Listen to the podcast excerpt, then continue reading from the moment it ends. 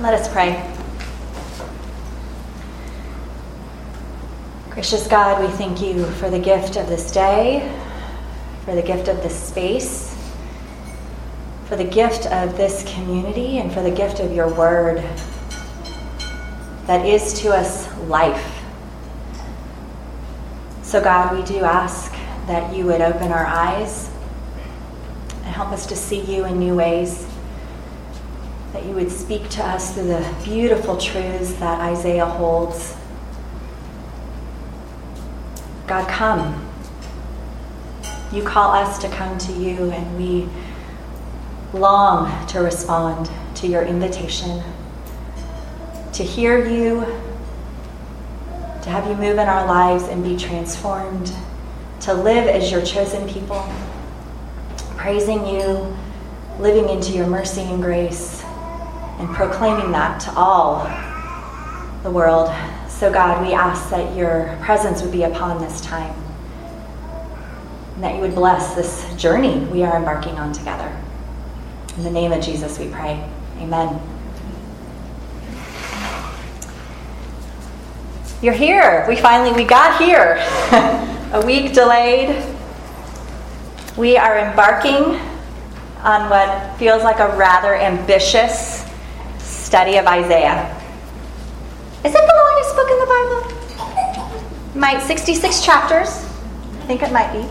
Didn't check that fact. Long book. Um, Isaiah opens with these words The vision of Isaiah, the son of Amos, which he saw concerning Judah and Jerusalem in the days of Uzziah, Jotham, Ahaz, and Hezekiah, kings of Judah Verse 2 Hear, O heavens, and give ear, O earth, for the Lord has spoken. Hear, O heavens, and give ear, O earth, for the Lord has spoken. And so begins one of the most significant books of the Bible. A book that gives this magnificent glimpse into the redemptive work of our God a vision of the salvation that is to come. Though the name Isaiah actually means the Lord saves. And that is the theme, the thrust, the whole vision of this book the Lord saves. And that vision is more fully revered, revealed here in Isaiah, unlike it has ever been in the Old Testament.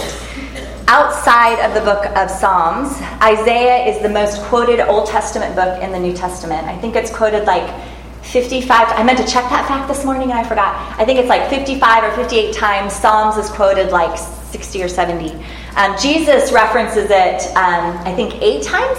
And uh, in one very profound moment um, when he begins his ministry when he ushers himself into taking on the ministry his public ministry he reads from the book of isaiah.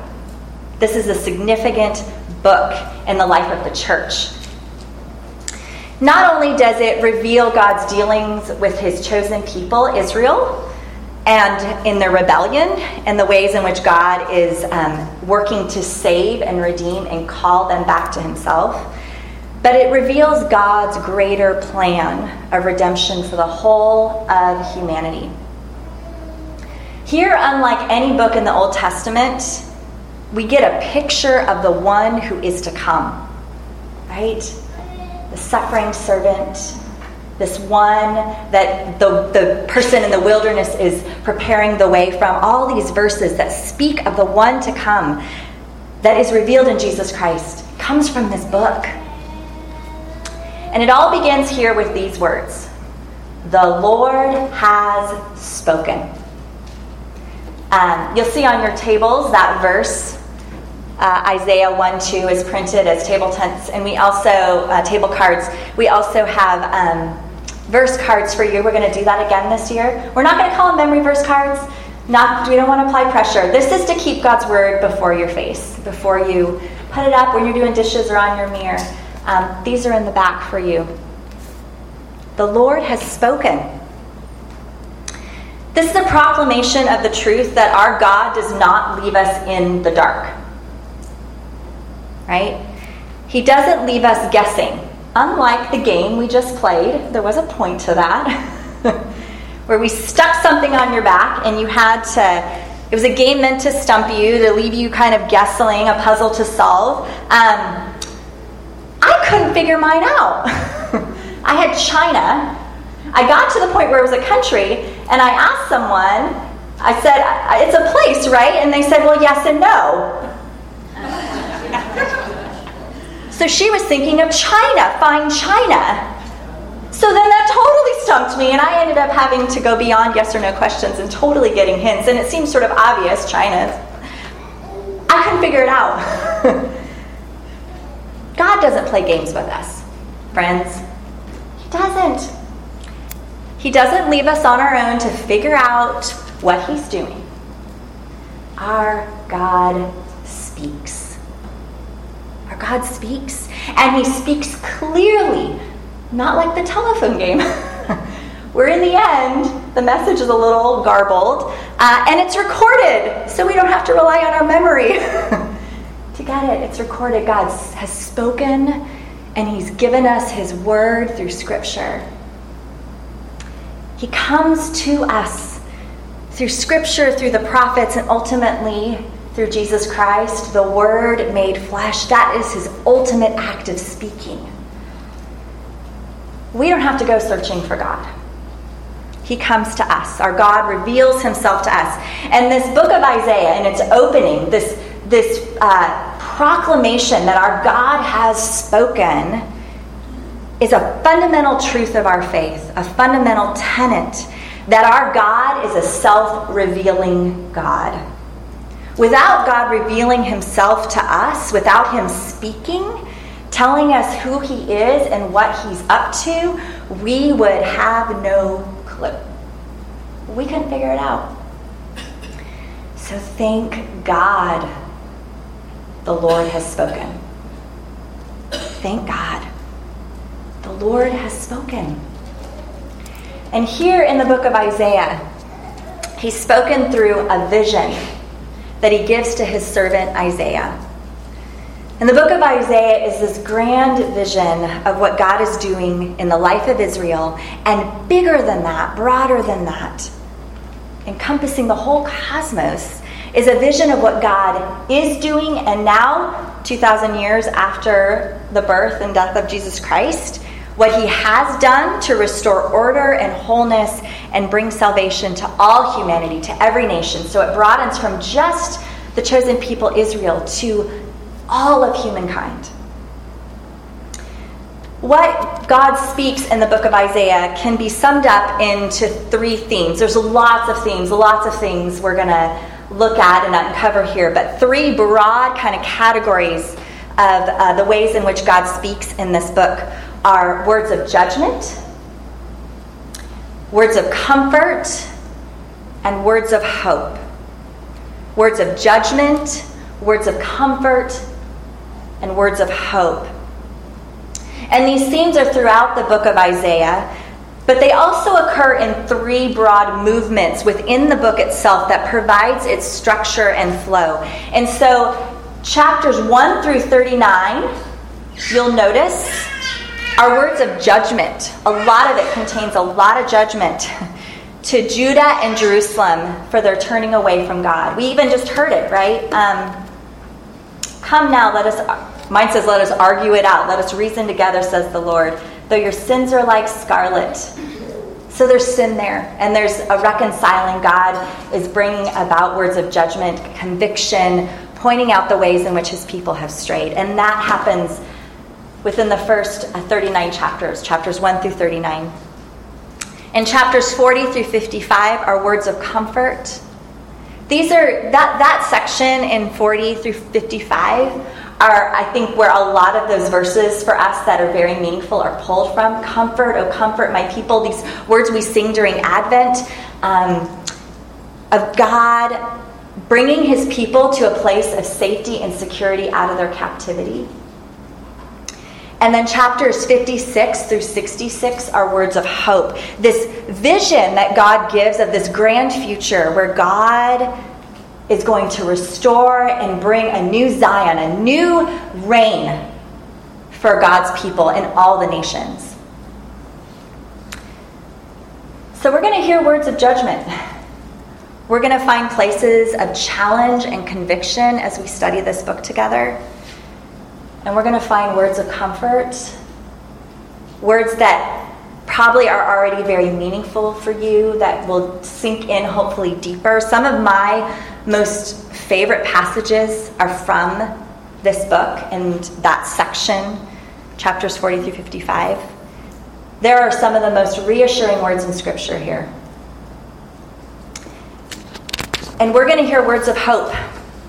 We're going to be reminded again and again of God is active and still is about the work of redemption and setting things right and making all things well. So, that, friends, is what lays before us this journey. And we're going to make our way through all 66 chapters of it to help us kind of understand, because this is set in particular context, historical context, Donna is going to come and, and help broaden our um, understanding of the context um, that this book was written in.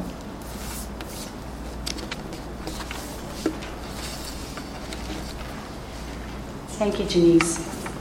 Um, in the past, when I've talked, given talks, I always, I often will explore the context of the passage of scripture that we're in. And I liken it to my wedding ring. And uh, the context is the setting of the story. And in my wedding ring, I have got this beautiful gem. It's so pretty. I love it. I've had it for a lot of years. But it doesn't, if I were to take it out of its setting, it would lose its meaning. But because it's in this setting, and my particular setting was designed so that it has wheat shafts on the side, a scripture verse inside of it that's been inscribed, and the setting gives meaning to the stone. And the stone is a representation of the marriage. And the ring and the, set, the setting and the stone together are representations of the marriage, what, what it's based on, how it's founded, all of those things. And so, so the scripture for us is the stone. And the historical background that we as teachers try to explore a little bit for you is the setting that gives meaning to what we're about to tell you. So here are a couple of things. As I was looking at historical and literary context, there were so many things, but I've only got 10 minutes. So I had to mash it down to pick the stuff that really was fascinating to me. And the most fascinating thing to me was those four kings in, uh, in the first chapter, the first verse. Those kings, Uzziah, Jotham, Ahaz, and Hezekiah. These kings, and their devotion to God, or lack thereof, really affected how Isaiah was treated by and listened to by his audience. Now, Isaiah was a member of this royal family. He was distantly related, but once you're a member, you're a member and you have access. So he had access to the kings, he had access to the priest. These are like the big dogs of their society, and this is in Jerusalem. And uh, in chapter 6, he's commissioned by God as a prophet during the reign of the Judean king. And it's important to remember that we're talking about Judea, I mean, sorry, Judah and not Israel. Israel are the ten northern tribes. Isaiah is speaking to uh, Judah and from the city of Jerusalem. So I want to tell you a little bit about, as I was exploring, I learned some things about these kings. Isaiah, or I'm sorry, Uzziah, he was a king of prosperity. He was fairly godly. And in the year that he died, that's when Isaiah was commissioned. He was an able ruler. Uh, Isaiah was pretty he was not unpopular during this time. Uh, during the long reign of Uzziah in the kingdom of the kingdom of Judah was stronger than it had been since Solomon died two centuries early, earlier. Both Assyria and Syria, or Aram, they were weaks. They were weak nations at that time. So Judah's only rival in that region at, the, at Uzziah's day was Israel, the ten northern tribes that had rejected Solomon's successor, and they had formed their own nation. Uzziah's reign brought walls, towers, fortifications, a large standing army, a port for commerce on the Red Sea, increased inland trade, and success in war with the Philistines and the Arabians. It was good days, good times, prosperity. But hollow religion accompanied the material progress. The temple revenues grew, but so did the greed and the oppression. Uzziah himself was loyal to the Lord, but he did not enforce godliness on the people. He didn't encourage it. Um, and if you want to find out more about that, look in 2 Kings chapter 15 and in Chronicles chapter 26. 2 Chronicles. Toward the end of his reign, Judah's time of blessing ran out. And a strong king took the throne in Assyria, and he began to muster an army for conquest. When Uzziah died in 740, and this king that I'm going to mention now, he was very important and is spoken of in the book of Isaiah more than once. His name was Tiglath-Pileser, or they called him Pul, P-U-L, of Assyria, who was about to march southward. Now, the way these nations are set up, if you look on page 360 in your study guides, you'll see this picture of, or the map. And so what's interesting is, and I might have this backwards, so please forgive me because uh, I think in your books, uh, Syria will be to the right, to your right. So um, here's Assyria. Then there's all these little tiny nations or kingdoms of which Israel is one. I mean, uh, it, Judah is one. And then over here is Egypt. So as Syria grew in power, they wanted to conquer Egypt. But to get there, they had to go through all these little nations. In their tradition, the way they ruled was to conquer the nations, sub- subjugate them, and those nations became their vassal nations and they set up as they, but the real prize was not uh, Judah, it was Egypt. That's what they were going for when this was written. Um, God in, in Isaiah tells us that the power that he's, he gave the power to Assyria. He has a plan. He wants Assyria to do a job for him. He wants to down the nation of Israel, which is wild. And he talks about it like a vineyard, and he talks about it, in which is something that was beautifully planted, did well, and then grew wild. And the fruit of it became sour and just useless. And his plan was always for this group of people to be a light to all these nations. But rather than that happening, all those nations affected them so that they became totally irrelevant in the region because they didn't look any different than the nations that surrounded them. And you may think this is crazy, but I, this makes me think of, okay, keep this a secret. It makes me think of J. Jill. I used to love that store. I did. And they had the grooviest, coolest, hippest clothes. And then somebody took them over, and now the clothes are just like it took several years. It took a while. But do I go there anymore? No. Do any of us go there anymore? No. Why? Because they changed. And now their stuff looks like everybody else's stuff. It's just the same. It's become irrelevant, right? To us. Oh well, I just had to say that. I've wanted to say that for so long. Okay, so um, it's like that. All right, so then after Uzziah died, and please look into his life because, man, he, well, anyway, very interesting story about him. His son Jotham took over, and Jotham was somewhat godly.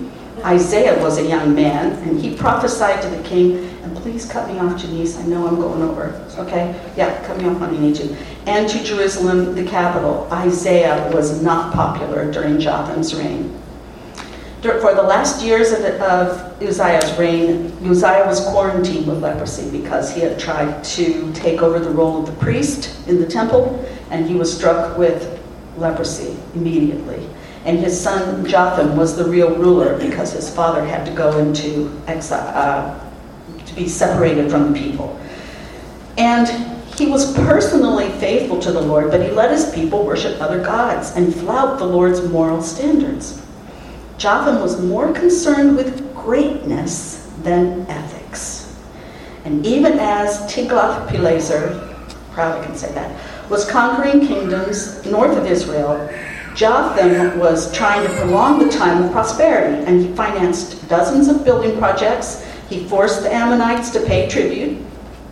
And evidently, he missed the warnings he received from the young prophet Isaiah.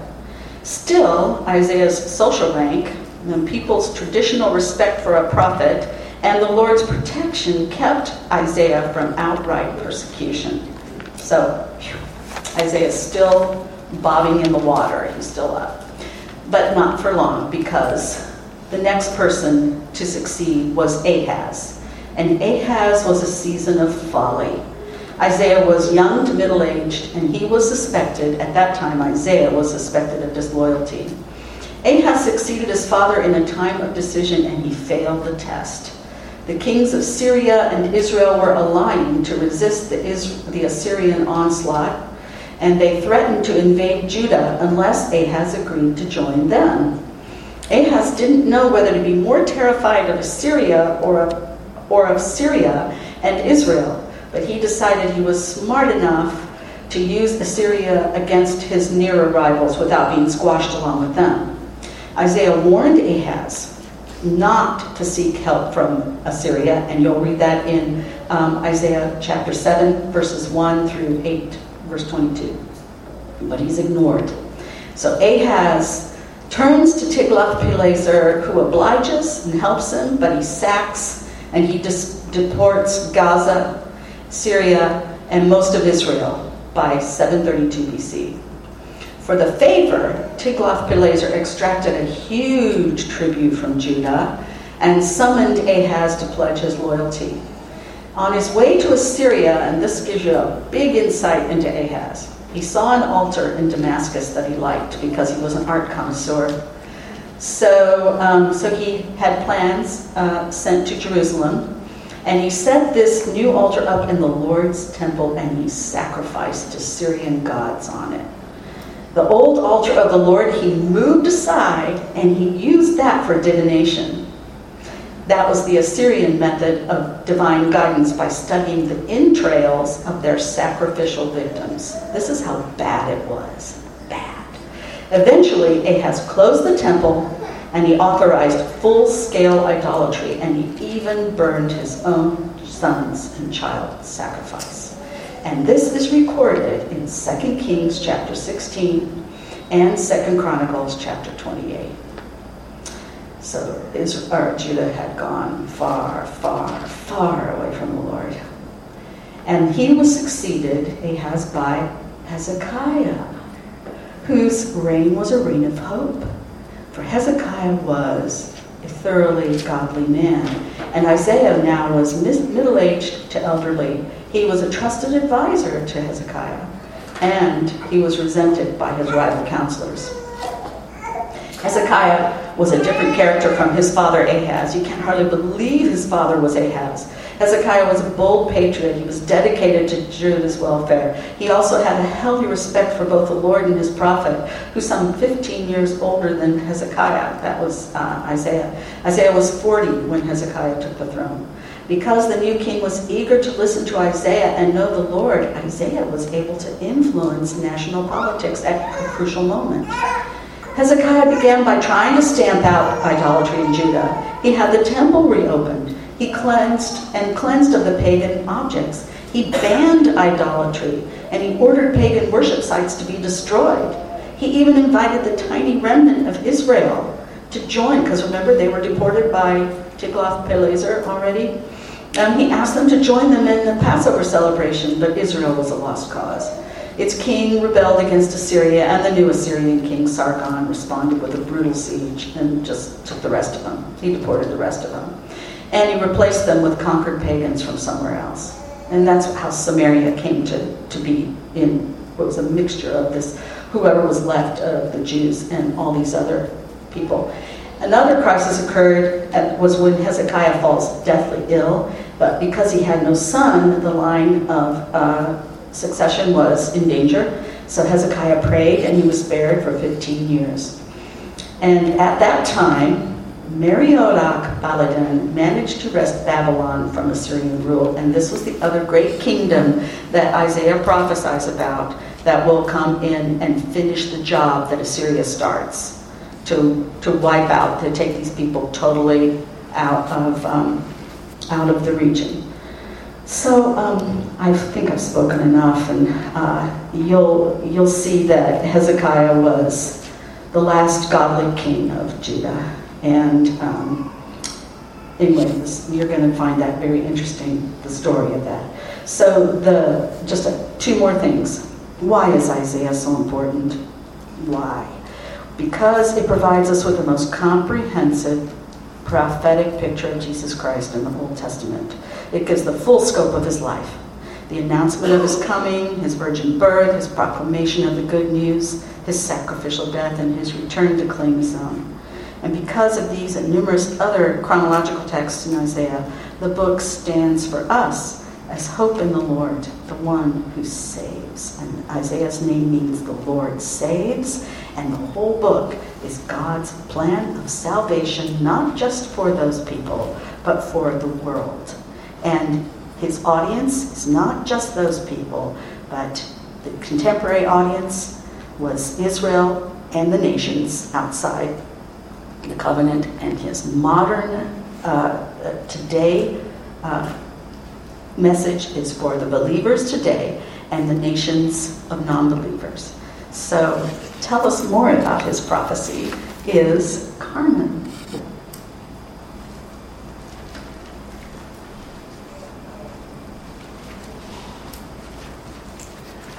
So, my task this morning is to consider Isaiah in the context of his office as a prophet. We know that he's not the only prophet in the Bible, and so, how did God speak through prophets in general? So, the most basic definition of a prophet is someone who is filled with the Holy Spirit to speak God's messages. Before the day of Pentecost, the Holy Spirit only rested on or filled certain individuals for, for roles or tasks. Uh, for instance, the Holy Spirit enabled the craftsmen to do their work for the tabernacle and for the temple with utmost excellence. The Holy Spirit enabled some to have incredible strength, like Samson. And the Holy Spirit also was present in the lives of certain kings. For instance, the Holy Spirit gave Solomon his wisdom and David his insight into worship. The Holy Spirit also chose certain men and women to be his prophetic messenger. And the first prophet the Bible refers to is actually Abraham. And I don't think I would have known that Bible trivia question before um, doing this, but the Lord um, says that Abraham is a prophet um, through Abimelech's dream while Abraham's wife Sarah is living in Abimelech's household. We know that Abraham lies, and um, so God has to come to Abimelech in a dream and say, don't take this prophet's uh, woman, it's, it's his wife. And even though Abraham had lied. So, so Abraham is actually referenced as a, as a prophet, and he's God's messenger. And then Moses um, is declared as the greatest prophet as he spoke with the Lord face to face. And then during the time of the judges, the, these leaders chosen by God also served as prophets. For instance, Deborah was considered a prophetess and um, also a judge for Israel. And then, once the priestly ministry was established for the temple and the tabernacle, ideally these ministers of God's presence would serve as prophets and as spokespeople for the Lord. Um, and some of the well known prophets that we do have in Scripture were priests, such as Ezekiel. He was in the priestly line. Um, but sometimes the priestly ministry had gone astray, and so God had to raise up prophets from unlikely places to um, offer correction. And so this was the case for Amos, who was a shepherd. And sometimes the prophets were united together as a husband and wife team. Isaiah himself was married to a prophetess. And so who knows what kind of conversations they were having around the dinner table. And then John the Baptist is considered the last of the Old Testament prophets. And so, as our study guide helped us discover, um, there were prophets who wrote um, and we have their messages recorded in Scripture, and those um, who were prophets, but their messages were not preserved in Scripture, but whose ministries are simply alluded to in the course of the Bible. And so there was much more prophetic ministry that happened to Israel um, that we don't know the full content of. And so, of those messages that we do have recorded in Scripture, we have what's known as the minor prophets and the major prophets. And this designation is not based on importance, but only length. And so the minor prophets are those small ones at the end of your Old Testament that are hard to find. And then the major ones are the long ones. And um, you all can take a guess that Isaiah is a major prophet based on the length of the, the study guide that we have before us. Um, and in Hebrew, there are at least four words for prophecy. Um, the first is nabi, and this is the general Hebrew word for prophet. And nabi means a supernatural message that bubbles up or springs forth. Another Hebrew word is roa, and this means seer. Seer are those um, who have visions or visual impressions. Um, these people can also look at something and receive a supernatural message through the image. And so um, we see an example of this in Jeremiah's message in chapter 1, verse 11. Um, the word of the Lord came to me. What do you see, Jeremiah? I see the branch of an almond tree, I replied. The Lord said to me, You have seen correctly, for I am watching to see that my word is fulfilled. The word of the Lord came to me again. What do you see? I see a boiling pot, tilting away from the north, I answered. The Lord said to me, From the north, disaster will be poured out on all who live in the land. I am about to summon all the peoples of the northern kingdoms, declares the Lord. Uh, another Hebrew word is hazon, and this one means watchman. A watchman sees what is coming, and then a watchman also watches out for the word of the Lord and intercedes until it is accomplished. Um, and so, this is also a role that the prophets played. Um, so you remember Elijah um, when he spoke the word of the Lord to Ahab that it wasn't going to rain for three and a half years. Um, so once the three and a half years was complete, I, Elijah interceded until he spied that rain cloud that brought um, rain. So he was doing the work of a watchman. Um, and then also, we remember that um, after they, the exile, they knew the time of the exile, Jeremiah had said, would be 70 years. And so then the prophets, you have Daniel start praying, okay, God has us returning. And so the watchman um, is interceding at, at, key times as well. And the, the fourth Hebrew word is netaf, and this one means to preach or to speak by heavenly inspiration. Um, and so netaf is done from more of a pulpit or in a public place, and it can also mean a prophetic word that is given in the form of exhortation, or encouragement. And then in, in, Greek, they only give us one main word, so not as long of a list, is prophetes. And this word signifies one who speaks for God. And this can um, be a message that foretells um, or a living message um, from God. And the prophet can interpret God's will or counsel for that time or season. Um, and this prophet can also have insight into future events. And so sometimes you think about, you know, we read the prophetic literature, but sometimes one of my curious questions was, is how, how did they receive their messages from God? Um, and so there's a variety of forms.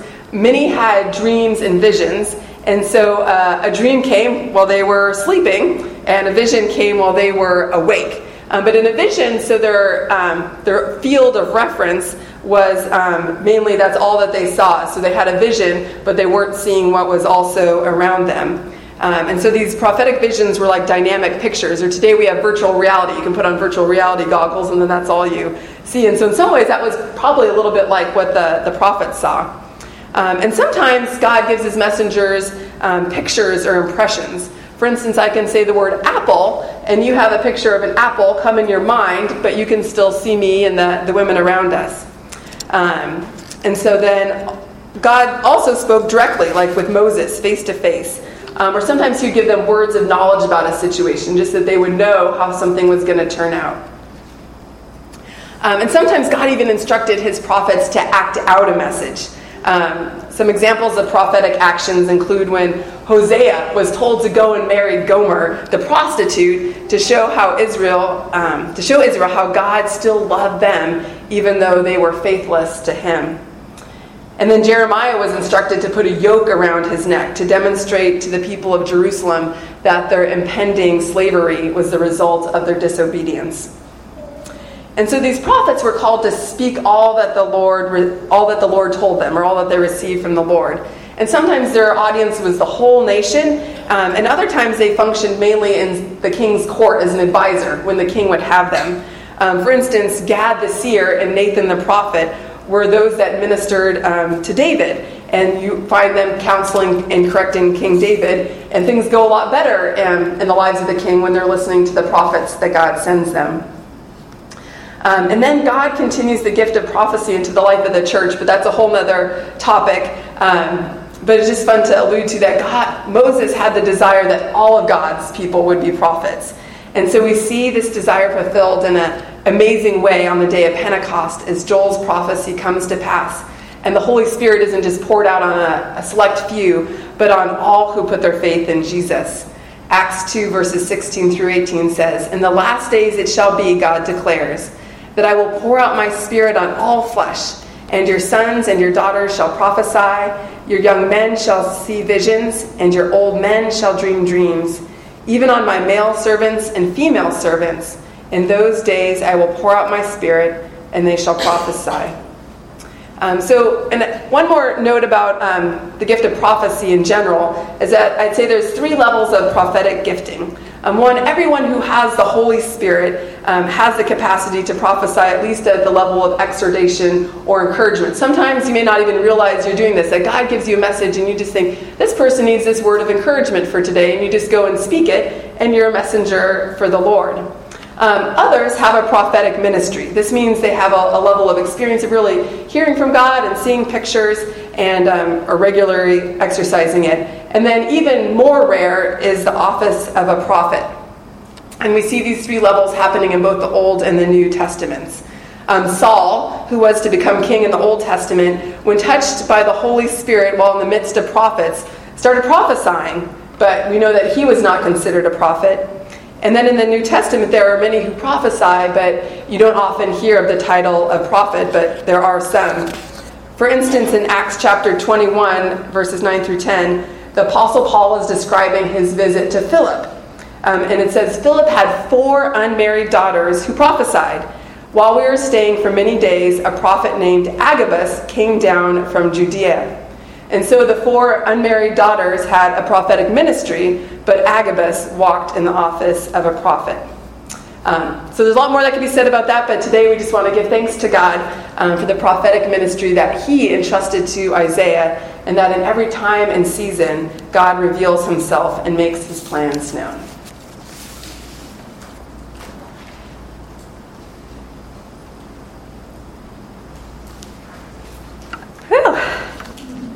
Hopefully, that's been helpful as we begin our study.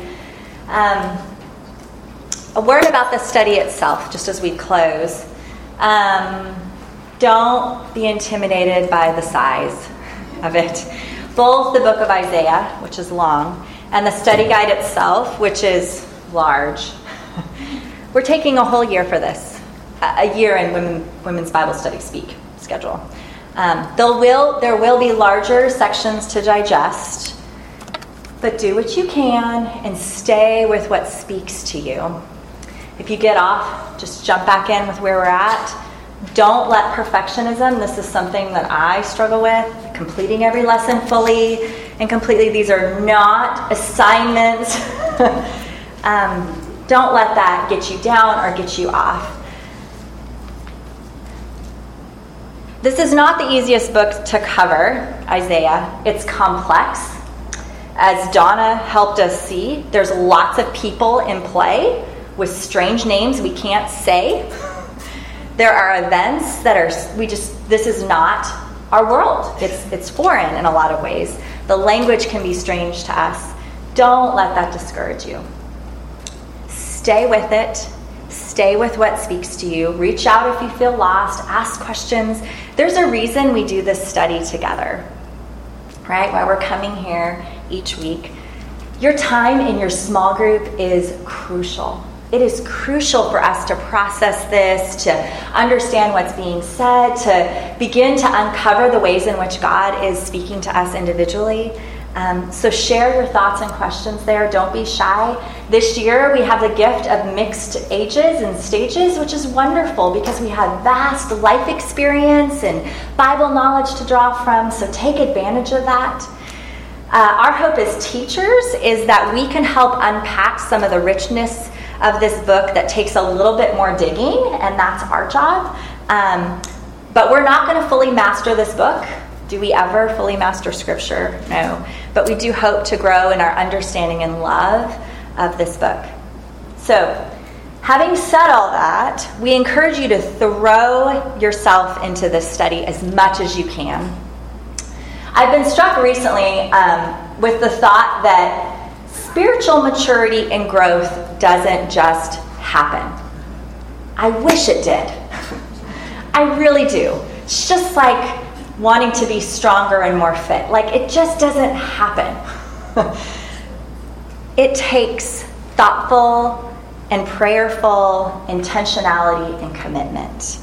And isn't that why we're all here, right? Because we are going to probably stick with this study better if we're in a group and we're doing it together to grow in God's and, and, to grow in understanding of God's word. And so we're committing together to journey for eight months um, until April, beginning of May. Um, our hope is that you come, whether you have done your study or not. Please come. Please come. Whether you've opened the pages of this book or even read the passages that we're on, this is a place of grace where we know that even if you haven't done anything during the week, you're going to learn something if you just come. So please, please come, um, regardless of how much you've been able to engage the study. We all hold many things in our lives, all of us, right? And so we never want anyone to feel bad or worse, decide not to come because they haven't done the study. But it is also true that we're going to learn more and grow more and take more in if we make time and space for this study. Um, in a devotional I have, um, I recently read this quote by someone or this thought. It's unlikely that we will deepen our relationship with God in a casual or haphazard manner. There will be a need for some intentional commitment and some reorganization in our lives. But there is nothing, nothing that will enrich our lives more than a deeper and clear perception of God's presence in the routine of daily living. And what else gives us a sense of God's presence than His Word and being in it daily? So, my prayer is that we can get into a routine in our daily living of being present to God through His Word. So as we begin this study today, or you know by the weekend, think about your week, the spaces that you have, or the spaces that you might need to make um, to engage this study well. Set aside a time and place. Put it on your calendar if that helps. Um, light a candle make a cup of hot coffee or tea, make it special, right? Carve out this cozy, sacred space so you want to go there. I am desperate for my Bible study time because it's just this little cocoon space that I've created for myself if I can get it. Um, it's harder with lots of children, but there's lots of things that pull at us, right? And so, um, my prayer is that we can together try to create a rhythm in our life of engaging God's Word in the study of Isaiah. That's the opportunity before us. The study is laid out um, weekly with um, studies for five days. Um, and hopefully, you can use that structure to help you engage in that rhythm. If you get thrown off, don't worry. If you know if you feel like you're getting bogged down because you're behind, just go back on the day that we're supposed to be, um, or just even the questions. If you read a question, you're like, I have no idea what that then move on. Just move on. Trust that god is going to speak to you where he needs to through this word and through his word and through this study. Don't feel like you have to answer every question. I didn't even in the introduction. Um, if you find it helpful ask a friend or someone in your group to help hold you accountable just in encouragement. I know that i'm more apt to do something or show up if i know someone else is expecting me there or they're going to ask me about it. So use the gift that we have in community of asking someone to say hey how's it going are there any questions at all about the study? I know we're over time. If you have questions, feel free to ask the teachers or small group leaders. Um, I want to read one thing from the study. This is Kathleen Nielsen. Um, I don't think it's just the, the English teacher in me that leads me to the conclusion that our basic problem in Bible study these days, we've forgotten how to read. We're so used to fast food that we think we should be able to drive by scripture periodically and pick up some easily digestible truth that someone else has wrapped up neatly for us. We've disowned the process of careful reading, observing the words, seeing the shape of the book and passage, asking questions that take us into the text rather than away from it, and digging into the word and letting it. Through such a process, guided by the Spirit, remember you have the Spirit with you, friends, the Word of God truly feeds our souls. Here is my prayer that by means of these studies, people would further, be further enabled to read Scripture profitably and thereby find life and nourishment in them. I want to close with reading um, one section of Psalm 81, verse 10. I am the Lord your God who brought you up out of the land of Egypt. Open your mouth wide, and I will fill it. Open your mouth wide, and I will fill it. That's what we're doing. Like baby birds, or I have this picture of a hippo. Right? That's our posture. Open your mouth wide, and God promises to fill it. Friends, we have a chance to open wide.